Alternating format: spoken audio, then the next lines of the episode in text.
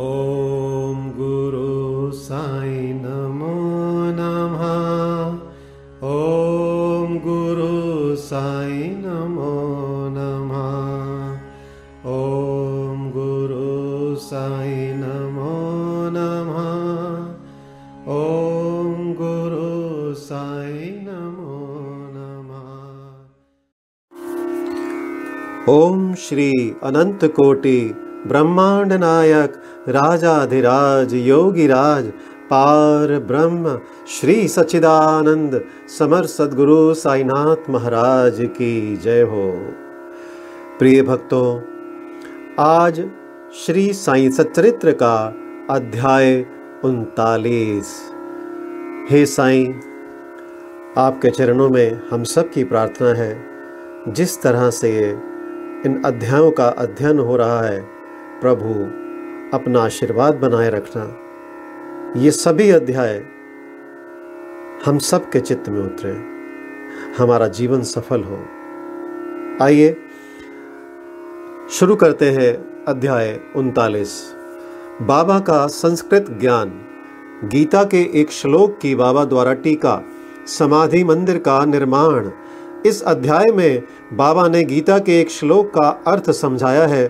कुछ लोगों की ऐसी धारणा थी कि बाबा को संस्कृत भाषा का ज्ञान ना था, और नाना साहेब को भी उनके प्रति ऐसी ही धारणा थी। इसका खंडन हेमाडपंत ने मूल मराठी ग्रंथ के 50वें अध्याय में किया है। दोनों अध्यायों का विषय एक सा होने के कारण वे यहाँ सम्मिलित रूप से दिए जाते हैं। प्रस्तावना। शिरडी के सौभाग्य का वर्णन कौन कर सकता है। श्री द्वारकामाई भी धन्य है, जहाँ श्री साई ने आकर निवास किया और वहीं समाधिस्थ हुए। शिरडी के नर नारी भी धन्य हैं, जिन्हें साई ने पधार कर अनुग्रहित किया और जिनके प्रेमवश ही वे दूर से चलकर वहां आए।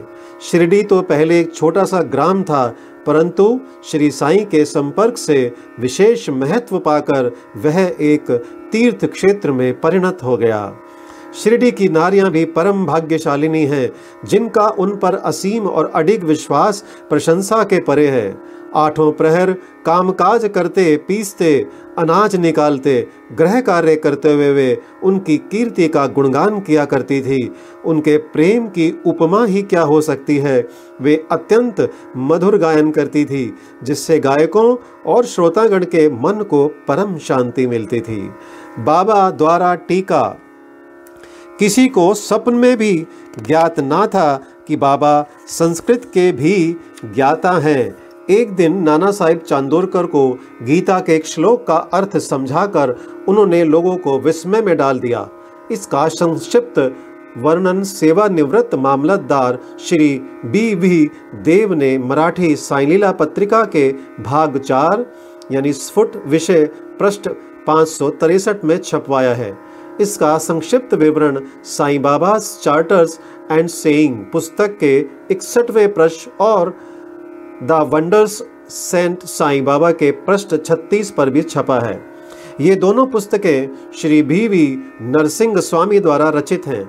श्री B.V. देव ने अंग्रेजी में तारीख 27/9/1936 को एक वक्तव्य दिया है, जो कि नरसिंह स्वामी द्वारा रचित पुस्तक के भक्तों के अनुभव भाग 3 में छपा है।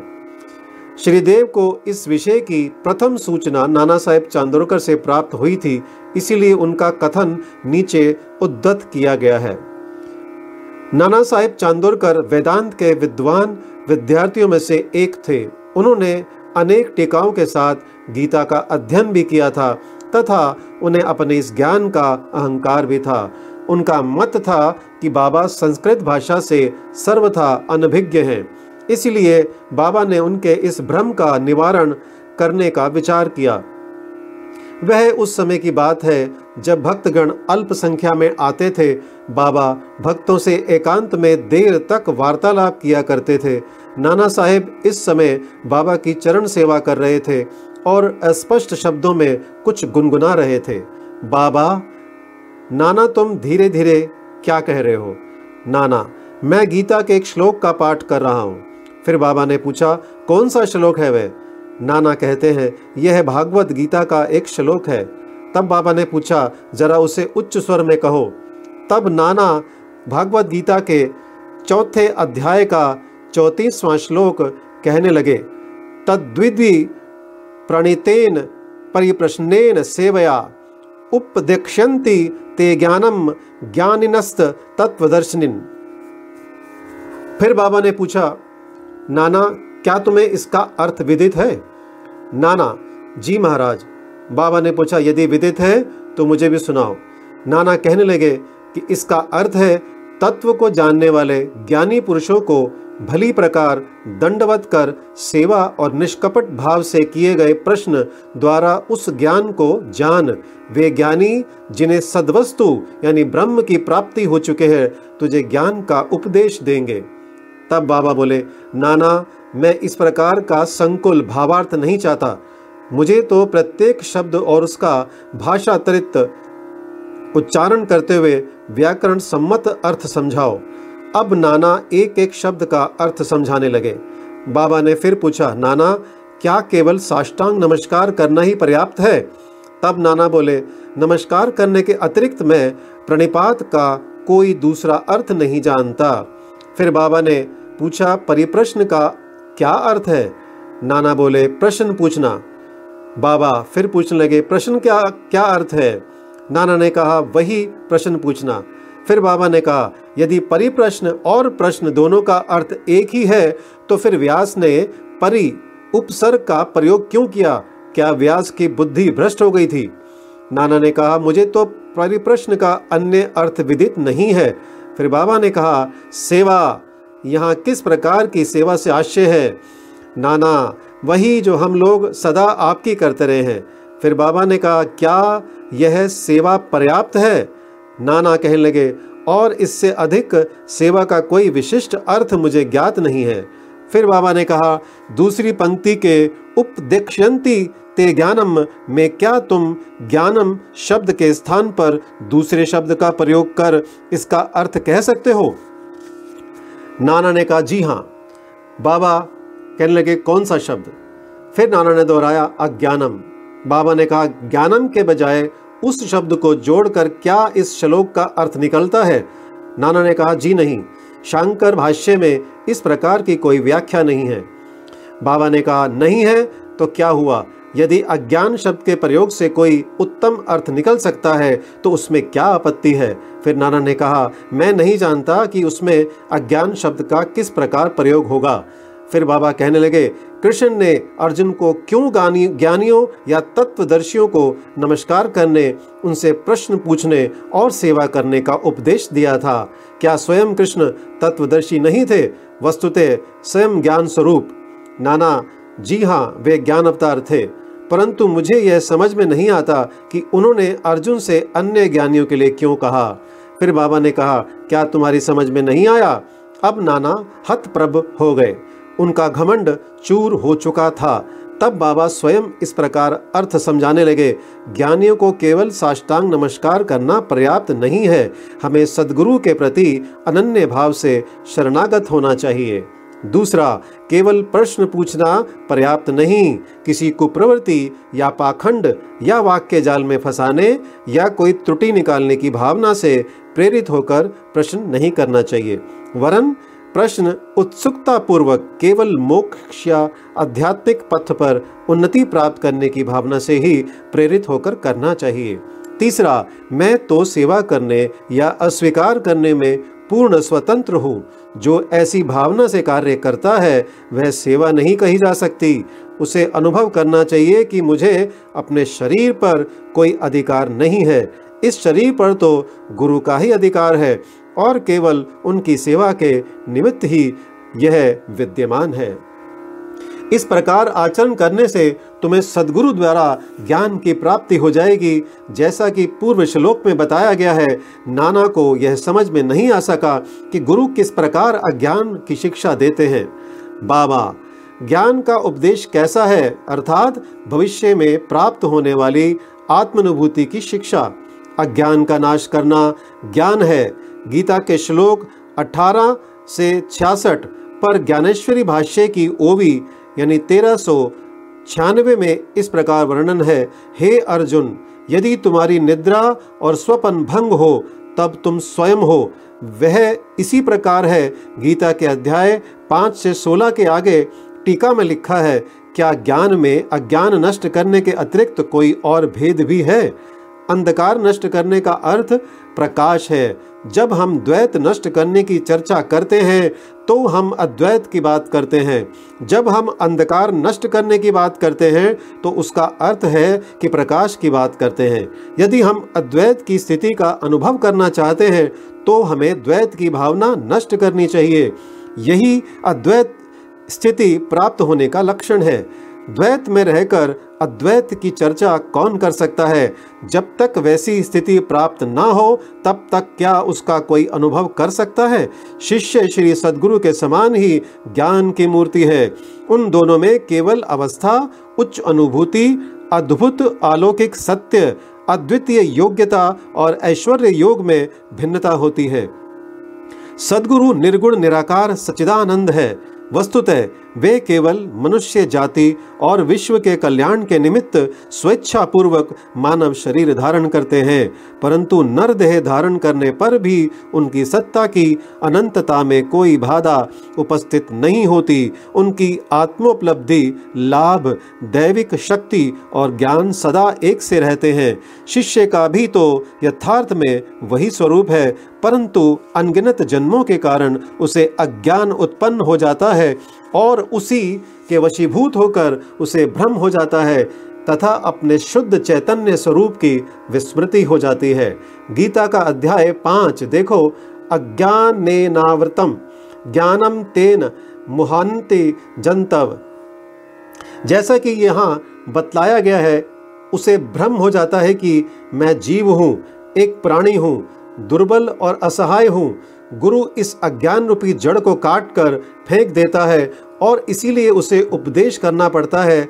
ऐसे शिष्य को जो जन्म जन्मांतरों से यह धारणा करता आया है कि मैं तो जीव, दुर्बल और असहाय हूँ, गुरु सैकड़ों जन्मों तक ऐसी शिक्षा देते हैं कि तुम ही ईश्वर हो, सर्वशक्तिमान और समर्थ हो।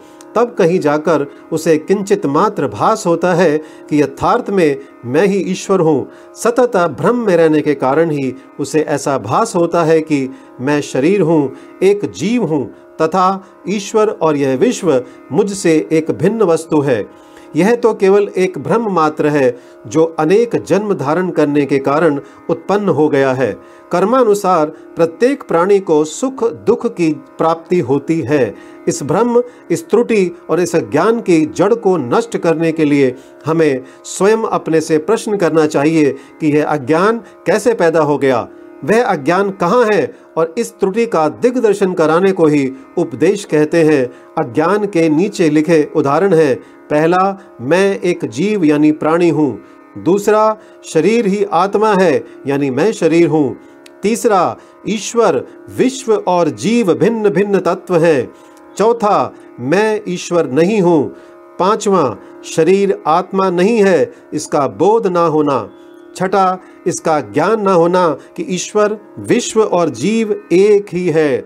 जब तक इन त्रुटियों का उसे दिग्दर्शन नहीं कराया जाता तब तक शिष्य को यह कभी अनुभव नहीं हो सकता कि ईश्वर, जीव और शरीर क्या है, उनमें क्या अन्योन्याश्रित संबंध है तथा वे परस्पर भिन्न हैं या अभिन्न हैं अथवा एक ही। इस प्रकार की शिक्षा देना और भ्रम को दूर करना ही अज्ञान का ज्ञानोपदेश कहलाता है।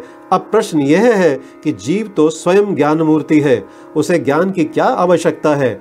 उपदेश का हेतु तो केवल त्रुटि को उसकी दृष्टि में लाकर अज्ञान को नष्ट करना है। बाबा ने आगे कहा, पहला, प्रणिपात का अर्थ है शरणागति। दूसरा, शरणागत होना चाहिए तन मन धन से, अर्थात अनन्य भाव से। तीसरा, कृष्ण अन्य ज्ञानियों की ओर क्यों संकेत करते हैं? सद्भक्त के लिए तो प्रत्येक तत्व वासुदेव है। भागवत गीता 7 से 19 अर्थात कोई भी गुरु अपने भक्त के लिए कृष्ण है और गुरु शिष्य को वासुदेव मानता है और कृष्ण इन दोनों को अपने प्राण और आत्मा। भागवत गीता अध्याय 7 से 18 पर ज्ञानदेव की टीका। क्योंकि श्री कृष्ण को विदित था कि ऐसे अनेक भक्त और गुरु विद्यमान हैं, इसलिए उनका महत्व बढ़ाने के लिए ही श्री कृष्ण ने अर्जुन से ऐसा उल्लेख किया। समाधि मंदिर का निर्माण। बाबा जो कुछ करना चाहते थे उसकी चर्चा वे कभी नहीं करते थे, प्रत्युत आसपास ऐसा वातावरण और परिस्थिति का निर्माण कर देते थे कि लोगों को बाद में उनका निश्चित परिणाम देखकर बड़ा अचंबा होता था। समाधि मंदिर इस विषय का उदाहरण है। नागपुर के प्रसिद्ध लक्षाधिपति श्रीमान बापू साहेब बूटी साकुटुम्ब शिरडी में रहते थे। एक बार उन्हें विचार आया कि शिरडी में स्वयं का एक वाड़ा होना चाहिए। कुछ समय के पश्चात जब वे दीक्षित वाड़े में निद्रा ले रहे थे तो उन्हें एक स्वप्न हुआ। बाबा ने स्वप्न में आकर कहा कि उनसे कहा कि तुम अपना एक वाड़ा और एक मंदिर बनवाओ। श्यामा भी वहीं शयन कर रहा था और उसने भी ठीक वैसा ही स्वप्न देखा। बापू साहेब जब उठे तो उन्होंने श्यामा को रुदन करते देखकर उससे रोने का कारण पूछा। तब श्यामा कहने लगे, अभी अभी मुझे एक स्वप्न आया था कि बाबा मेरे बिल्कुल समीप आए और स्पष्ट शब्दों में कहने लगे कि मंदिर के साथ वाड़ा बनवाओ, मैं समस्त भक्तों की इच्छाएं पूर्ण करूंगा। बाबा के मधुर और प्रेम पूर्ण शब्द सुनकर मेरा प्रेम उमड़ पड़ा तथा गला रूंध गया और मेरी आंखों से अश्रुओं की धारा बहने लगी, इसलिए मैं जोर से रोने लगा। बापू साहेब बूटी को आश्चर्य हुआ कि दोनों के स्वप्न एक से ही हैं। धनाढ्य तो थे ही, उन्होंने वाड़ा निर्माण करने का निश्चय कर लिया और श्यामा के साथ बैठकर एक नक्शा खींचा। काका साहेब दीक्षित ने भी उसे स्वीकृत किया और जब नक्शा बाबा के समक्ष प्रस्तुत किया गया तो उन्होंने भी तुरंत स्वीकृति दे दी। तब निर्माण कार्य प्रारंभ कर दिया गया और श्यामा की देखरेख में नीचे मंजिल, तहखाना और कुआं बनकर तैयार हो गए। बाबा भी लैंडी को आते जाते समय परामर्श दे दिया करते थे। आगे यह कार्य बापू साहेब जोग को सौंप दिया गया। जब कार्य इस तरह चल ही रहा था उसी समय बापू साहेब जोग को एक विचार आया कि कुछ खुला स्थान भी अवश्य होना चाहिए जिसके बीचों बीच मुरलीधर की मूर्ति की भी स्थापना की जाए। उन्होंने अपना विचार श्यामा को प्रकट किया तथा बाबा से अनुमति प्राप्त करने को कहा। जब बाबा वाड़े के पास जा रहे थे तभी श्यामा ने बाबा से प्रश्न कर दिया। श्यामा का प्रश्न सुनकर बाबा ने स्वीकृति देते हुए कहा कि जब मंदिर का कार्य पूर्ण हो जाएगा तब मैं स्वयं यहाँ निवास करूँगा, और वाड़े की ओर दृष्टिपात करते हुए कहा, जब वाड़ा पूर्ण बन जाएगा तब हम सब लोग उसका उपभोग करेंगे, वहीं रहेंगे, घूमेंगे फिरेंगे और एक दूसरे को हृदय से लगाएंगे तथा आनंदपूर्वक विचरेंगे। जब श्यामा ने बाबा से पूछा कि क्या यह मूर्ति के मध्य कक्ष की नींव के कार्य आरंभ का शुभ मुहूर्त है, तब उन्होंने स्वीकारात्मक उत्तर दे दिया। तभी श्यामा ने एक नारियल लाकर फोड़ा और कार्य प्रारंभ कर दिया। ठीक समय में सब कार्य पूर्ण हो गया और मुरलीधर की एक सुंदर मूर्ति बनवाने का प्रबंध किया गया। अभी उसका निर्माण कार्य प्रारंभ भी ना हो पाया था कि एक नवीन घटना घटित हो गई। बाबा की स्थिति चिंताजनक हो गई और ऐसा दिखने लगा कि वे अब देह त्याग देंगे। बापू साहेब बहुत उदास और निराश से हो गए। उन्होंने सोचा कि यदि बाबा चले गए तो वाड़ा उनके पवित्र चरण स्पर्श से वंचित रह जाएगा और मेरा सब लगभग 1 लाख रुपया व्यर्थ हो जाएगा। परंतु अंतिम समय बाबा के श्रीमुख से निकले हुए वचनों ने मुझे वाड़े में ही रखना, केवल बूढ़ी साहेब को ही संतावना नहीं पहुंचाई वरन अन्य लोगों को भी शांति प्रदान की। कुछ समय के पश्चात बाबा का पवित्र शरीर मुरलीधर की मूर्ति के स्थान पर रख दिया गया। बाबा स्वयं मुरलीधर बन गए और वाड़ा साईं बाबा का समाधि मंदिर। उनकी अगाध लीलाओं की था कोई ना पा सका। श्री बापू साहेब बूटी धन्य हैं जिनके वाड़े में बाबा का दिव्य और पवित्र पार्थिव शरीर अब विश्राम कर रहा है। श्री सद्गुरु साईनाथ परणमस्तु। शुभम भवतु। ओम साई राम।